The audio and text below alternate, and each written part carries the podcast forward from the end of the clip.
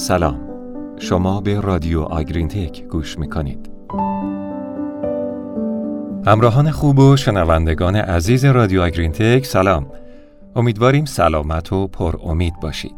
سلام، در این پادکست به ادامه مبحث پادکست قبلی یعنی اثرات پروبیوتیک بر سلامت و عملکرد گوساله میپردازیم. دعوت میکنیم همراه ما باشید.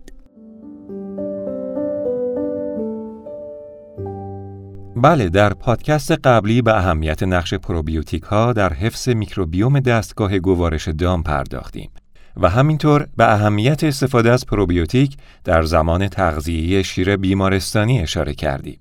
همچنین به اهمیت استفاده از چندین سویه باکتریایی به طور همزمان به عنوان پروبیوتیک توجه شد. در این پادکست می‌خوایم به اهمیت استفاده از پروبیوتیک در زمان شیرگیری و استفاده از پروبیوتیک‌ها در مبارزه با عوامل بیماریزا بپردازیم.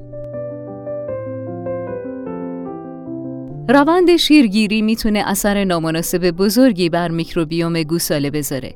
وقتی گوساله از شیر بسیار قابل هضم به خوراک جامد کمتر قابل هضم منتقل میشه، تغییرات اساسی در میکروبیوم ایجاد میشه. به وجود اومدن این تغییرات در میکروبیوم زمان بره و باعث میشه فرایند شیرگیری از نزدیک تحت نظارت قرار بگیره و همین باعث میشه این تغییرات به تدریج اتفاق بیفته. شیرگیری تدریجی برای کاهش اثرات نامناسب بر سلامتی و افزایش وزن روزانه گوساله کاملا ضروریه. از پروتکل‌های شیرگیری که از توقف یک دفعه تغذیه شیر به عنوان اولین مرحله در روند شیرگیری استفاده می‌کنند، نباید استفاده بشه. این موضوع موجب میشه روز بعد گوساله‌ای که شیر تغذیه نکرده، مقدار بیشتری استارتر مصرف کنه. افزایش حجم نشاسته ورودی به شکمبه گوساله جوان باعث اسیدوز بالینی یا تحت بالینی میشه و این منجر به تغییر قابل توجهی در میکروبیوم خواهد شد که نتیجهش افزایش حساسیت گوساله به تجمع باکتری‌های بیماریزا و در نتیجه افزایش اسهال و بیماری‌های تنفسی میشه. رادیو آگرینتک. روند شیرگیری یک انتقال اساسی برای گوساله است که شبیه انتقال گاو خشک به حیوان شیرده است. در فرایند از شیرگیری باید تمرکز اصلی بر مدیریت باشه تا امکان سازگاری تدریجی گوساله با استارتر فراهم شه و به میکروبیوم فرصت کافی داده شه تا بتونه جمعیت میکروارگانیسم ها رو تنظیم کنه که برای حفظ استفاده مؤثر از مواد مغذی و حفظ سلامت دستگاه گوارش و روده لازمه. گوساله هایی که حداقل هشت لیتر شیر در روز در دو وعده دریافت میکنن باید این مقدار شیر رو مصرف کنن تا زمانی که استارتر رو به اندازه کافی مصرف کنن تا بتونن نیازهای مواد مغذی خودشونو برآورده و بعد شیر به تدریج کم بشه. این میتونه تقریباً مصرف یک و هشت دهم کیلوگرم در روز از استارتر حاوی هجده درصد پروتئین یا نهصد گرم در روز از استارتر حاوی بیست و پنج درصد پروتئین باشه.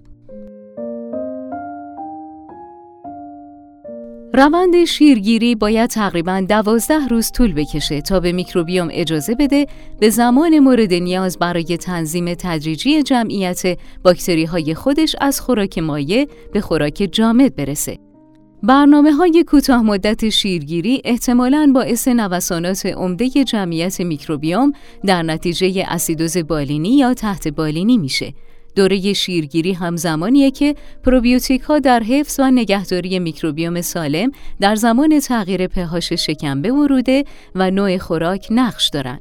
از اونجایی که میکروبیوم به طور مداوم در حال تغییره و تحت تأثیر عوامل محیطی و تغییرات خوراکی و بیماری‌ها و مصرف آنتیبیوتیک‌ها قرار داره، استفاده از پروبیوتیک با کیفیت در زمان مصرف شیر و شیرگیری منطقی خواهد بود.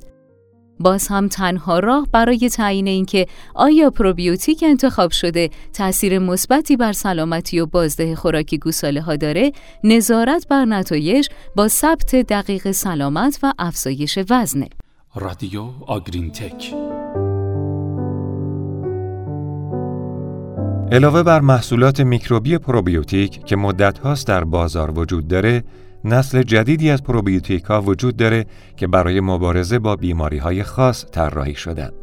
مثلا چندین نمونه کود در یک مزرعه جمع‌آوری شده و گونه‌های بیماریزای کلستریدیوم با کشت از این نمونه‌ها جدا میشن. مشخص شده که گونه کلستریدیوم خاص اون مزرعه است. به همین ترتیب میکروبیوم هم خاص همون مزرعه است. کلستریدیوم در محیط کشت با هزاران سویه مختلف باسیلوس سوبتیلوس رشد کردند تا متوجه شن کدوم گونه از گونه‌های باسیلوس سوبتیلوس باکتریوسینی تولید میکنه که برای کلستریدیوم سمیه و باعث مرگ اونها میشه. به محض مشخص شدن این سویه‌های خاص باسیلوس سوبتیلوس میشه اونها رو در آزمایشگاه پرورش داد و به میزان زیادی تولید کرد تا به خوراک دام اضافه شه.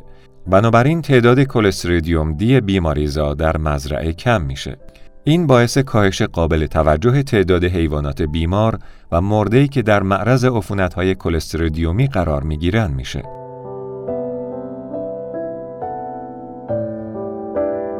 این احتمال وجود داره که در آینده محصولات پروبیوتیک بیشتری برای هدف قرار دادن عوامل بیماریزای خاص ایجاد بشن که در مزارع شیری باعث تلفات قابل توجهی میشن.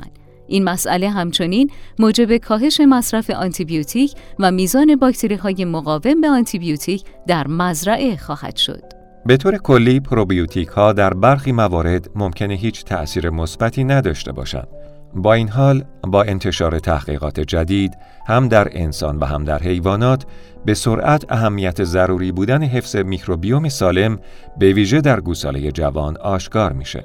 شرکت‌های معتبر حالا محصولات پروبیوتیکی تولید می‌کنند که از کیفیت بالاتری برخوردارند و دارای چندین گونه باکتریان و در حیواناتی که از اونها تغذیه می‌کنند نتایج مثبتی ایجاد کردند.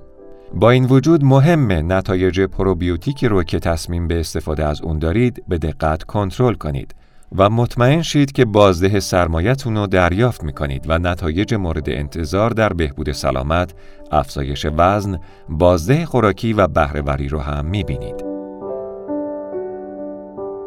ممنونیم که با پادکست این هفته آگرینتک هم همراه بودید. تا هفته بعد خدا نگهدارتون. خدا نگهدار.